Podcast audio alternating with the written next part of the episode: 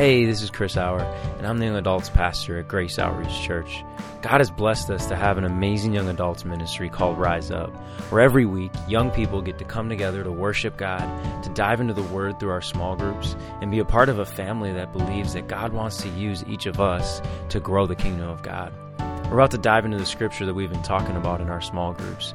So I hope this podcast encourages you. I hope it builds your faith. And I hope it reminds you that you're beautifully and wonderfully made and that God has a purpose for your life and that the best is yet to come. I hope you enjoy the message.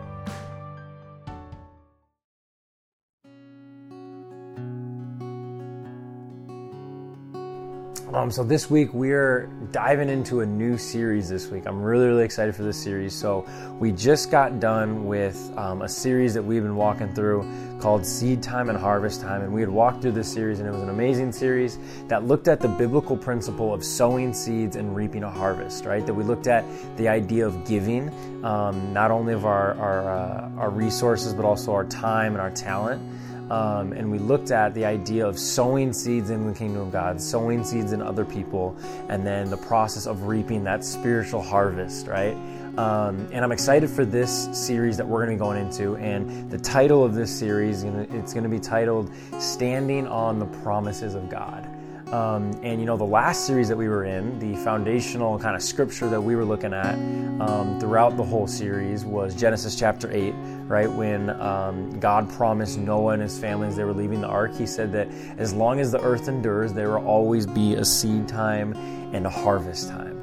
Right? And Apostle Paul, a lot of the scriptures that we looked at through this series was from the Apostle Paul. Um, and the Apostle Paul understood that, um, you know, when he was encouraging the church in Galatia, for example, he understood um, in Galatians chapter 6, verse 9, that Paul really understood that, um, that if we don't give up, that there will be a harvest, right? That that promise in Genesis chapter 8 was indeed a promise, and that God was telling us that if we don't give up, if we don't stop running after Him, if we don't stop magnifying God, if we just continue to press forward, that we're going to reap a harvest. And Paul understood that in Galatians 6, verse 9, when he said, Do not grow weary in doing good, for in a proper season you will reap a harvest if you don't give up right paul understood this he didn't say that if you you know are absolutely perfect that you're going to reap a harvest he said that if you he said that you will reap a harvest if you don't give up right it's not that you need to have everything together it's not that you need to be absolutely perfect. It's just that you can't give up,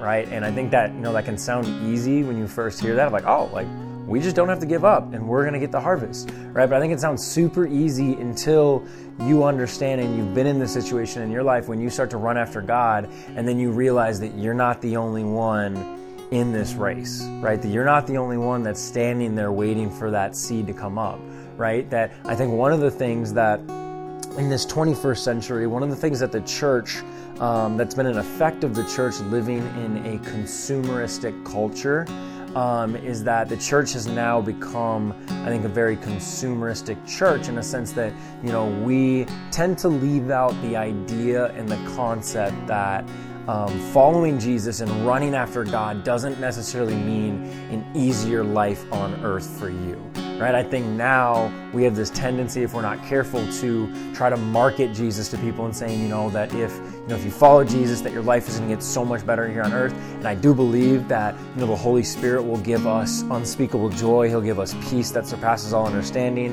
and that God has called us to live an abundant life. But I would also say that following Jesus and making the decision to run after God and to live a life for the Lord, it doesn't always mean that your life is going to get easier here on earth. It does mean eternal salvation. Praise God that we have a place in heaven with God, but something that I didn't know getting into it, it felt like, was that in me accepting Jesus as my Lord and Savior, that I am walking into a battle, right? That I am walking into a battle, and me accepting God into my life gives me access to all of this amazing supernatural power, but also I start walking into a spiritual battle, right? And I think that, you know, one of the reasons why I love the Apostle Paul is because the Apostle Paul really understood this battle, right? I mean, seriously, it's like you don't hear a whole lot of the church talking about the battle that you're walking into as a believer. And I think of, you know, just the last couple of years with Rise Up, it's been crazy. And I think one of the hardest things for me as a leader in Rise Up or even just a spiritual leader in general is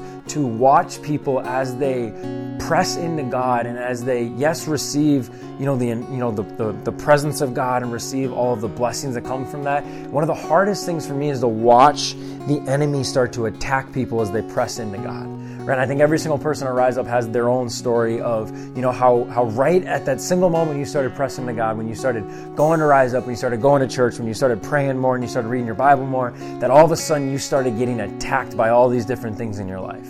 Right? And I feel like that the church, again, we don't do a great job in telling people that life of following Jesus is not necessarily just a walk on the beach, it's more of a battle, right? That you need to get ready to fight a battle for your spiritual life right? And so one of my prayers with with this series is that we would learn what it means to do battle, that we would learn how to stand on the promises of God and what that looks like. And one of the reasons why I love the Apostle Paul and I love his writings to the churches is that he understood that a spiritual walk with Jesus means a battle while we're here on earth right? And that's in Ephesians chapter 6, where I want us to go. Um, and this, this scripture is actually going to be our um, foundational scripture for our series and standing standing on the promises of God. And so Ephesians chapter 6 verses 13 through 18 you know, a lot of people who've been in church and you may have read these verses before. He's talking about putting on the full armor of God. And again, I love this because Paul is being very upfront. And again, the Christians in this day, the, the Christians that Paul was writing to, they're in, they understood very well that following Jesus in their time meant a high probability that you were actually sacrificing your life, right? That you were actually going to either go to prison or you're going to get persecuted unto death, right? And so they understood this concept of following Jesus being um, a battle, not just spiritually, but also um, naturally in their lives. But for us, you know, especially living in the United States, I can tell you that if you continue to try to press into God and if you continue to grow deeper with God, that there's going to be an opposition in your life and you need to be ready for that opposition, right? And so, one of the things that we want to do is we want to prepare ourselves and how to fight that battle. And that's what Paul is talking about with this armor of God. So, I'm just going to read these verses. Again, we're going into Ephesians chapter 6, verses 13 through 18. Um, and I'm going to read these and we're going to talk about them a little bit. So, Ephesians chapter 6, verse 13, I'm going for the New King James version. We're going anointed today. Um, so, verse 13, it says, Paul says, Therefore, take up the whole armor of God, that you may be able to withstand in the evil day, and having done all, to stand. Stand therefore, having girded your waist with truth, having put on the breastplate of righteousness, and having shod your feet with the preparation of the gospel of peace. Above all, taking the shield of faith with which you will be able to quench all the fiery darts of the wicked one. And take the helmet of salvation and the sword of the Spirit, which is the Word of God, praying always with all prayer and supplication in the Spirit, being watchful to this end with all perseverance and supplication for all the saints. Amen. Amen. All right, let me pray. Father God, I thank you so much for your love. God, I thank you for your grace. Father, I pray that you would bless these words, God. I pray that you would anoint these words, God, to bless somebody's heart, God. I pray that you would give us the strength to fight the enemy, God, that we would walk by faith and not by sight, Lord. God, I pray that you would give us the discipline, God, to stand against the lies of the enemy, God, to put on the full armor of God, Lord. And I pray that we would be ready for this, um, this battle, God, that we have um, walked into with you, Jesus. And I pray that we would remember during this battle, God, that we have the victory in the name of Jesus. God, that even if everything doesn't look like it's working out right now, God, that we know that you are working all things for our good, Lord. And we believe that tonight, God. We believe that, God, in the name of Jesus, Lord. And we stand on that tonight, God. So, Lord, I thank you, God. I pray that you would equip us, God, that you would fill us with your spirit, Lord. And God, we pray all of these things in your holy name. Thank God. And amen and amen and amen. All right. Well, again, I love this uh, scripture in Ephesians 6 because, again, Paul seems to understand the idea that we as believers, we are walking into a battle. And I think every morning, you know, we got to remind ourselves of that. Of, you know, we need to remind ourselves that yes, you know, I need the power of the Holy Spirit. I need an intimate relationship with God. Not because that makes me a better Christian, not because um, that's the right thing to do, but because I am walking into a battle. Right? And I think again, a lot of us we don't understand that, and we're not we're not teaching that as believers, right? But I think that's a really difficult thing because you know I don't want to give the enemy glory. I don't want to you know magnify him by any means. But but but part of my problem is that you know how can you win a fight? How can you fight the good fight if you don't even know who you're in the ring with? Right? It's like it's like how can you expect to win a fight if you won't even recognize that you're in a fight?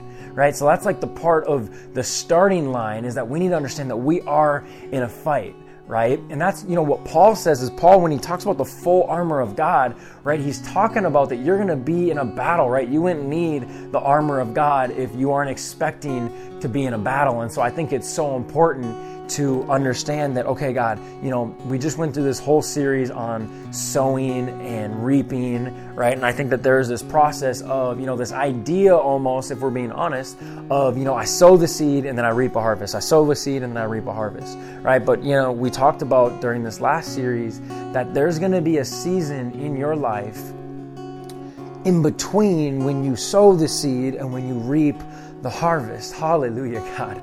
And that season's going to change for everybody. There isn't a formula to it. There isn't, you know, an answer that I can give you. Um, I can just tell you that there is going to be a season, and sometimes that season's going to be really short. Sometimes it's going to be really long. Sometimes the season's going to be really easy, and sometimes that season's going to be really difficult right? But I think the biggest thing that we need to see at is that after you sow the seed, the question is, okay, now what?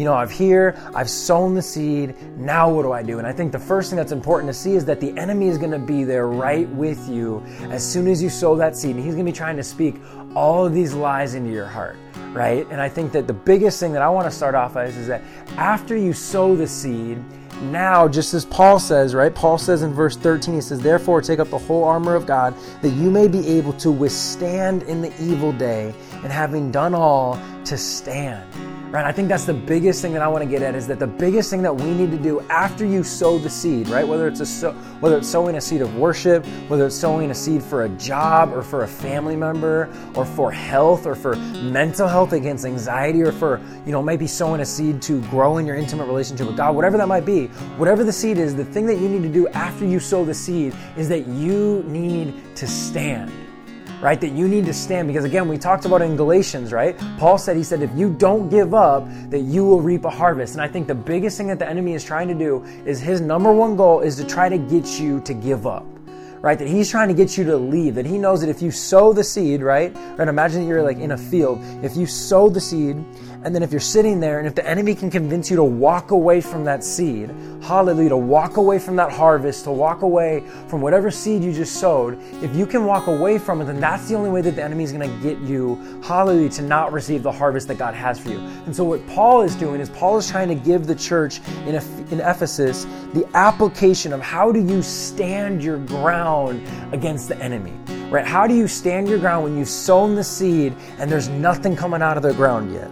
Right? How do you stand your ground when you're worshiping God, when you're magnifying God, when you're doing all these things and yet you don't see the harvest starting to come up yet? How do you stand your ground? Right? And so I believe that after you sow the seed, you have to stand. And so the question that I ask then is what are you standing on?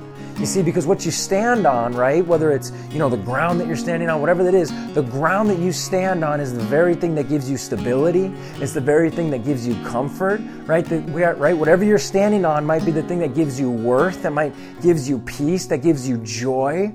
Right? I believe that if you're trying to stand on something that's unstable, right, then you're not going to last. Right? Matthew chapter 7, Jesus talks about, you know, building your house on the sand versus building your house on the rock right? And if you try to stand on something that wasn't made to hold the weight, it's not that, you know, it's the wrong thing or it's not that it's a bad thing, but it's just whatever that thing is that you're trying to stand on, it wasn't built to carry the weight of your worth or to carry the weight of your comfort. And I think so many of us, if we try to find our joy in relationships or if we try to find our comfort in the job that you have, right? Or like if you find your worth in the amount of money that you make, right? You'll be good until you find somebody or you hear about somebody that's making more money than you right? And then all of a sudden, where your worth, where your stability was standing on, now that's shaken right? And so the question is is what are we standing on? Are we standing on relationships? Relationships are great. You know, relationships are blessing,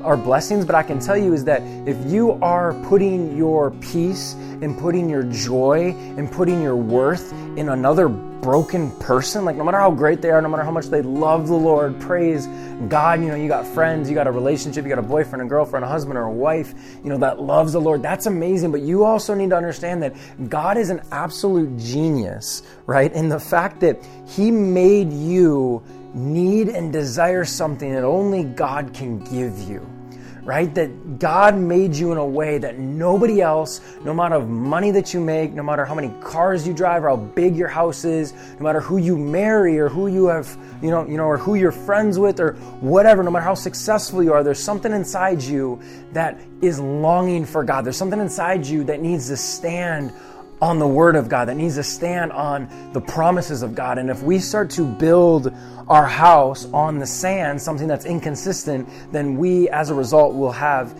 inconsistent joy and inconsistent peace in our life.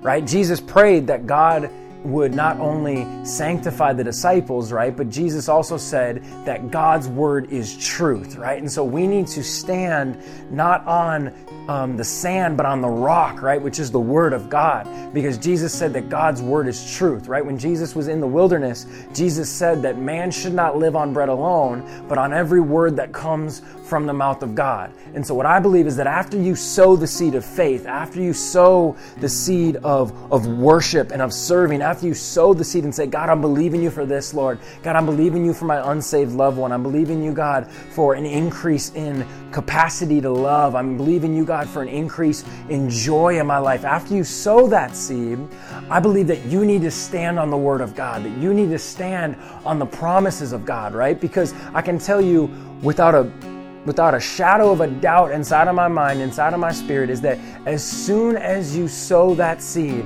the devil is going to come right up in your ear and he's going to start speaking so many lies into your heart and into your mind, right? Right? You're going to sow the seed and you're going to be at church and you're going to sow this seed of worship. You're saying, God, I'm believing you, um, you know, for a new job, right? And then as soon as you go to that next interview and you don't get that job that you thought you were going to get, the devil's going to be in your head and he's going to be whispering in your head. He's going to say, see, I told you God, God isn't real.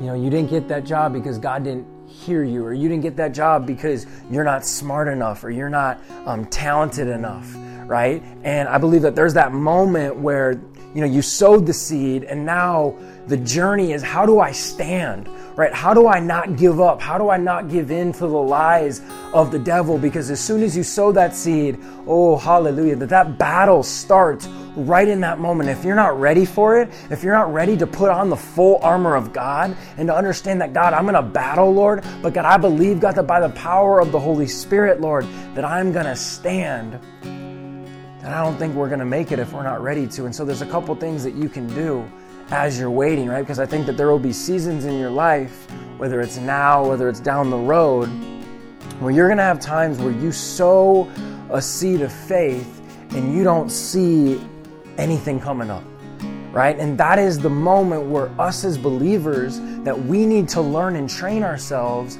of how do i stand in the promises of god? How do i not start how do i not give in to the lies of the enemy? How do i not start speaking death over myself? And i think the first thing that i want us to, to focus on the first thing i want to challenge you on is that we need to check ourselves right? You got that saying what is it? Check yourself before you wreck yourself right no, no, no. The, the first thing that we need to do is we need to check ourselves, right? I think that as believers, and this is what I what I mean is that as believers and as humans and as um, you know just a human in general, I think that one of the things that we are so quick to do, no matter where you came from, no matter who you are, what you look like, or what you talk like, is that humans we are so quick to blame other people, right?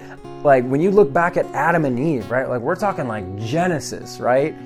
Adam and Eve, you know, you see when Adam and Eve when they when they eat the fruit, the first thing that they you know do when God comes to Adam, he says, you know, it was Eve that did it, right? It was Eve that that tempted me, and then you know Eve talks about the serpent, right? And I think that in the same way, I don't think we've changed a whole lot over all the years, right? That we are we are so quick to blame other people. We are so quick to blame other people, to blame the circumstances, right? To blame the dog down the street, to blame, um, you know, everything else that everyone's done to us, right? And we even go as far to start blaming God when things start going wrong.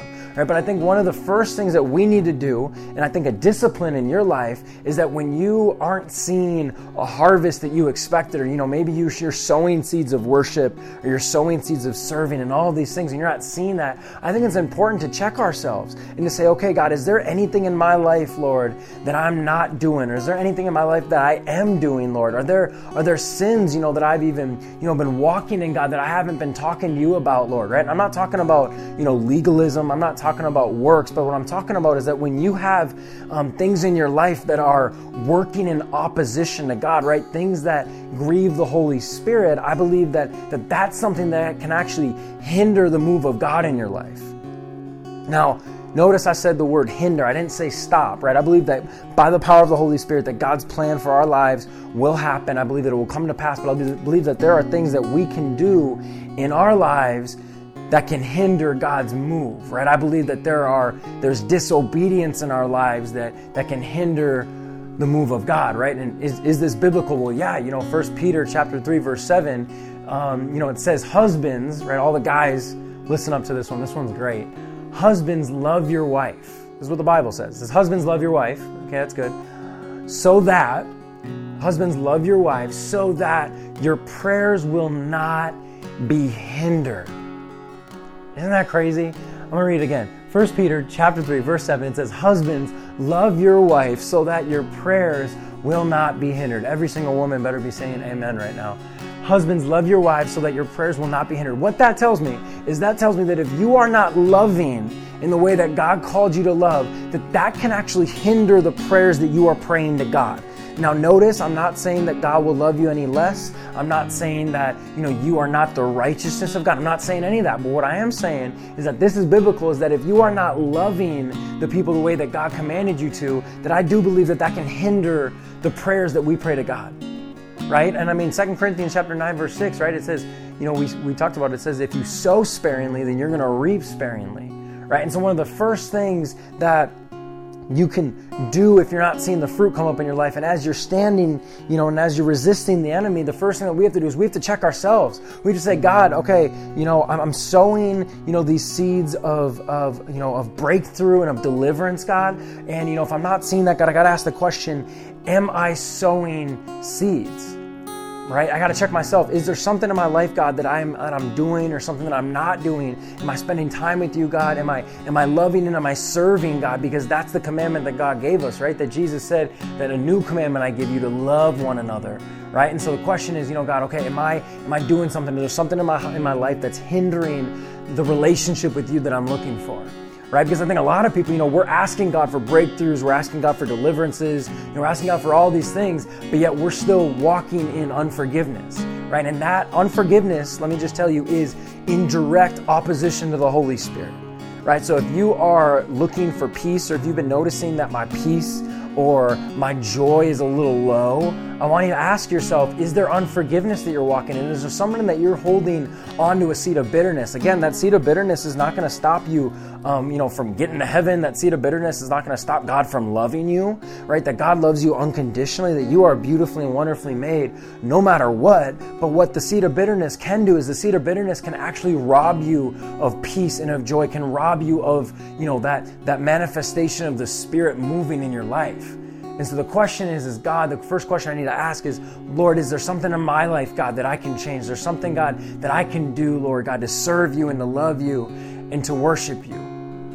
Right? And I think that after we do that, after we ask the question of God, you know, what's going on in my life. And if we do that, we've checked ourselves, and if we've asked, okay, God, is there any seeds of unforgiveness? Is there any bitterness, God? You know, am I serving people? And if we do all that, but if we're still not seeing an increase, then I believe that what we need to do is we need to, hallelujah, what the Bible says is to walk by faith and not by sight. And we need to stand on the promises of God right? Because as we wait, the enemy will start to attack you through relationships, right? Or the enemy will attack you through you know, your job situation or even physical sickness, right? That again, so many times we have this weird misconception that I don't know where we got it from right? I'm, I'm, I mean, I think some of it honestly is the church, but again, we have this weird misconception that if I if I put my my faith in Jesus, that that my life is going to get easier, right? There's this like marketing pitch that we almost do where it's like, if I put my faith in God, that my life is to get easier,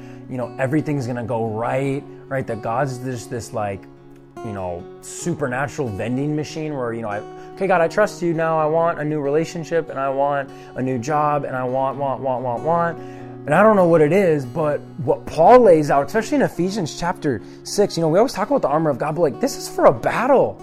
Like this is for a battle, and I believe that you know even after you you know are forgiving you know the people you need to, even after you're worshiping God, magnifying God, I can tell you in my life that as I started to grow in my intimacy with the Lord, I started getting attacked so much more in my life right? Supernaturally, and I saw this over and over again, is that as you start to press into the presence of God, yes, there is this intimacy with the Lord that is far greater than any attack that the enemy could ever bring your way. But I can tell you that as you start to tap into the anointing of God, hallelujah, the enemy is going to start attacking you because the enemy knows that once you start tapping into the anointing of God, once you start believing in the power of the Holy Spirit, hallelujah, that the enemy knows that you're dangerous now.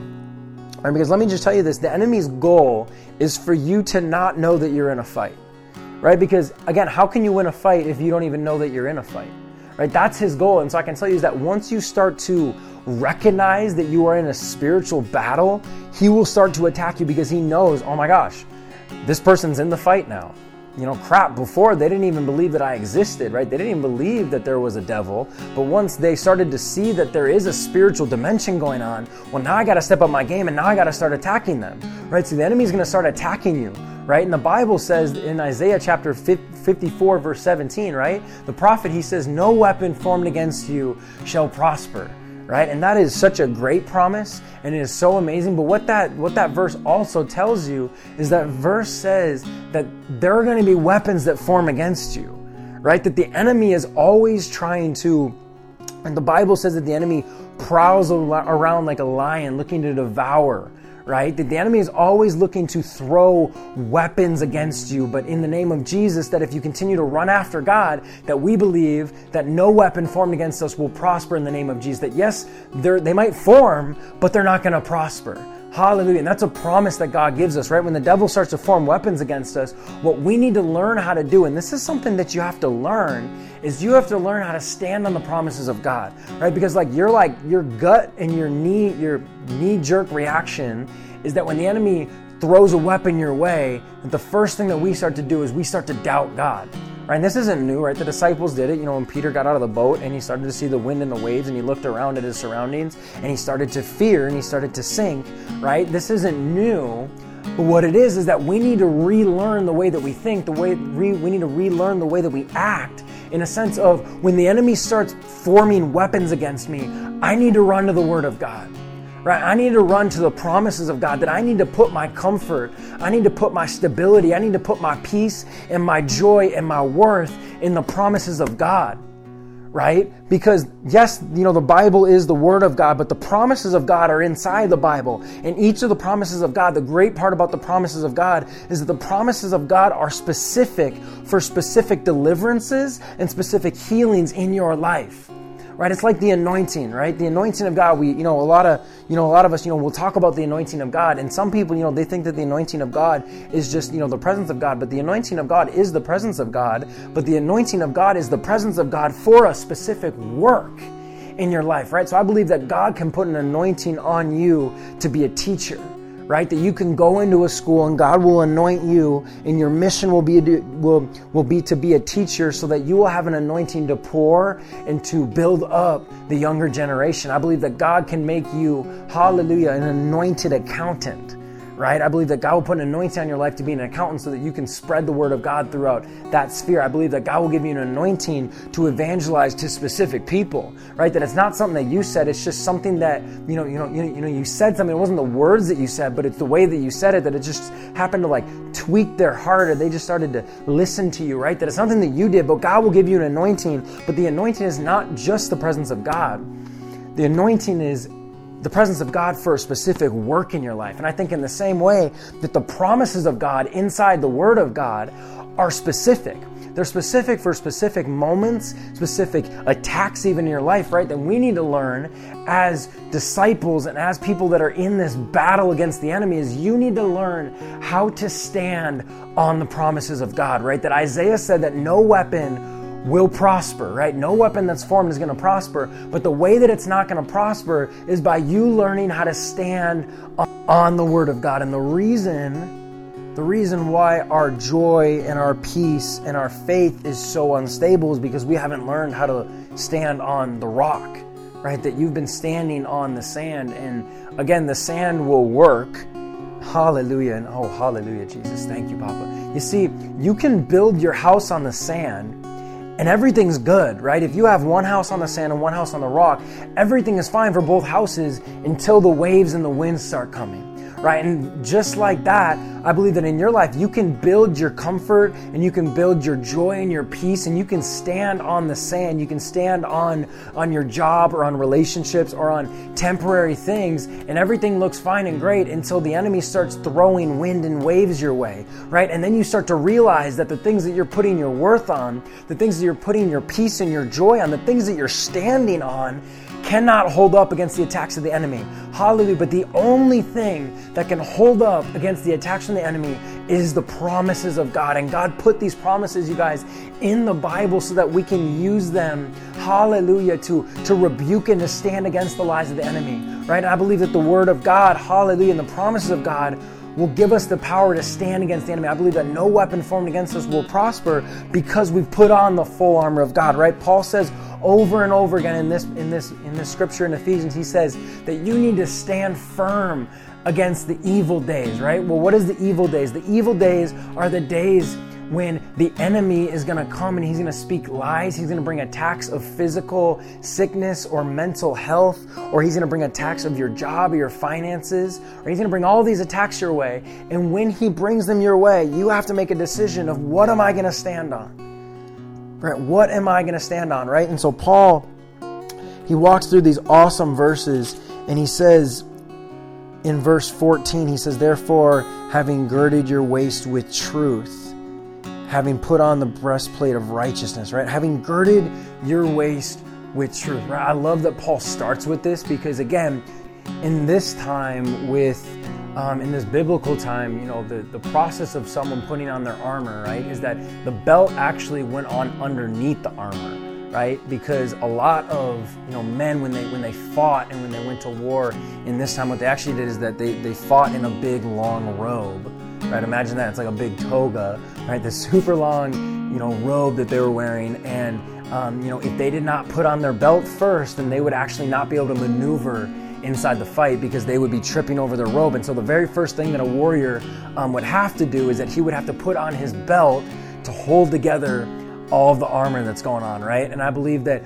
one of the best things that we can do, again, he said the belt of truth, right? I believe one of the one of the best things that we can do to fight against the lies of the enemy is to speak truth over ourselves, right? And I think sometimes, you know, we've heard pastors or preachers or somebody, you know, talking about how powerful your words are, you guys, but like your words have supernatural power, right? The Bible says that we were all created in the image of God, right? When I see Genesis, right, when you see creation, all that you see God doing is God is just speaking, right? Over and over and over again. When God speaks something, you know, He says, Let there be light, and there was light, right? Whenever God speaks, hallelujah, that something happens. And I believe in the same way, you were created in the, in the, image of God. And so I believe that when we speak words over ourselves, hallelujah, that I believe that actually something happens in our lives. And I believe that we cannot maneuver the fight against the enemy if you do not speak truth over yourself, right? That speaking truth has power in our lives is in actually Luke chapter 23. There's an example of this that I think is just so amazing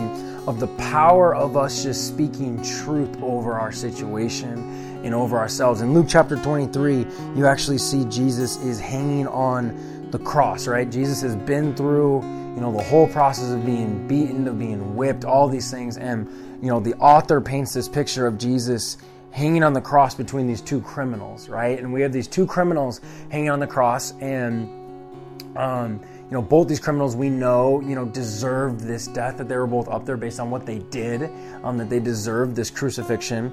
And you see these amazing verses. I just want to read them real quick. Luke chapter 23, verse 39, it says, Then one of the criminals who were um, who were hanged blasphemed him, him being Jesus, saying, If you are the Christ, save yourself and us. But the other, hallelujah, answering, rebuked him, saying, do you not even fear God, seeing you are under the same condemnation? And we indeed justly, for we receive the due reward of our deeds, but this man has done nothing wrong. Then he said to Jesus, Lord, remember me when you come into your kingdom. And Jesus said to him, As surely um, I say to you, today you will be with me in paradise. And I think the reason why this scripture stood out to me, the reason why um, you know I thought of this with speaking truth is you know I believe that you know you have Jesus up on the cross and he is with two murderers, two thieves, right? That understand that you know the second one understands that he was supposed to be up there right? That that what he did deserved it. And I think that, you know, it's amazing because you see this criminal lived a life of crime and everything, but yet in a single moment he spoke truth over himself and what we see in verse 43 is that that actually got him into heaven, right? Not because of the life that he lived, not because of how righteous he was, but because the person on the cross, right? The second thief, what he did is he did two things. The first thing that he did is, is in verse um, in verse 41, he says, We indeed justly, for we receive the due reward for our deeds, right? I see this thief that the first thing that he did while he's up on the cross is that he confessed his sins, right? The, the thief confessed his sins after living a life of, you know, separated from God, living a life for himself, that on that cross in a single moment, the thief confessed his sins. And then he did this amazing thing in verse 42. He looked to Jesus and he said, Lord, Remember me when you come in your kingdom. And right there, that first word is he said, Lord.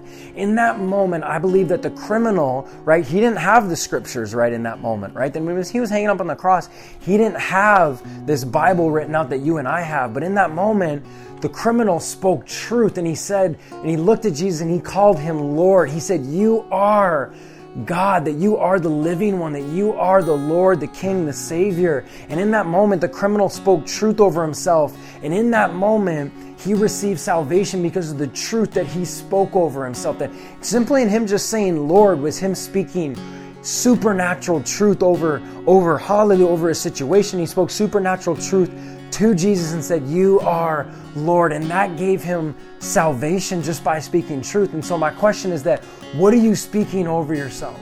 Right? We've talked about this over and over and over again. I think it's so important because I think we're continuing. I think that there are people, hallelujah, that are listening to this right now that you have such a, an unhealthy habit of the words that you speak over yourself. Right? I believe that every single word that we say has power. And I think so many of us, you know, we don't take, and I believe it's a lie from the enemy, but you don't take the weight of the words that you have. Right? That like you wake up and like before you can even like finish eating your frosted flakes, you're already starting to like speak words in your head over yourself like, oh my gosh, you know, today's gonna be another terrible day, or like, man, I'm not smart enough, or man, I'm not good enough, or like, you know, something happens as soon as you get to work, and the first thing you say over you know over yourself, like, I'm never gonna get a better job you know, like nobody likes me, or like, you know, like you're hanging out with your friends and something happens and you start saying, you know, oh, nobody likes me, or, you know, I'm not smart enough, or I'm not good looking enough, or, you know, I pray, you know, you, know, you know, you pray in the morning, you know, because, you know, you're asking God to deliver you from, you know, some anxiety that you've been having in your life, or, you know, and, and, you know, you wake up the next morning, you feel that anxiety, and you start speaking over yourself like, you know, this is never going to get better. You know, I'm never going to get through this. Right. And I, I heard this like 24 hours ago in a you know a preacher was saying this and you know i thought it was funny at first but this thing has actually really blessed me. Um, and i've been starting to do it but he said this thing know, he's talking about the words that we are saying over ourselves. And he said this awesome thing. He said end every single sentence that you say right? So any of the words that you speak over yourself whatever that might be end it with and i'm okay with that right? And like it sounds goofy like let me explain. So like whatever you say over yourself end that sentence with I'm okay with that. And if you can't end the sentence with I'm okay with that, then you should not be speaking that over yourself. Right? So an example of that, you know, is like let's say that you wake up, you know, and you know, your your self-talk is, you know, this is never going to get better. Right? If what you need to do is you need to end that sentence with and I'm okay with that. So you would say this is never going to get better. And I'm okay with right? Like you would never say that, right? And it's not true because if it's not true, then that's what I'm saying is that what it starts, what that starts to do is that starts to identify, and it's really did it for my life is how much I speak negativity and death over myself, right? Where it's like, you know, nobody's ever gonna like me. I'm never gonna get a boyfriend. I'm never gonna get a girlfriend. I'm never gonna get any friends, and I'm okay with that right? That's like a check for me of like, am I speaking life or am I speaking death over my situation, right? Because I believe that the words that you speak, that you need to speak truth over yourself, right?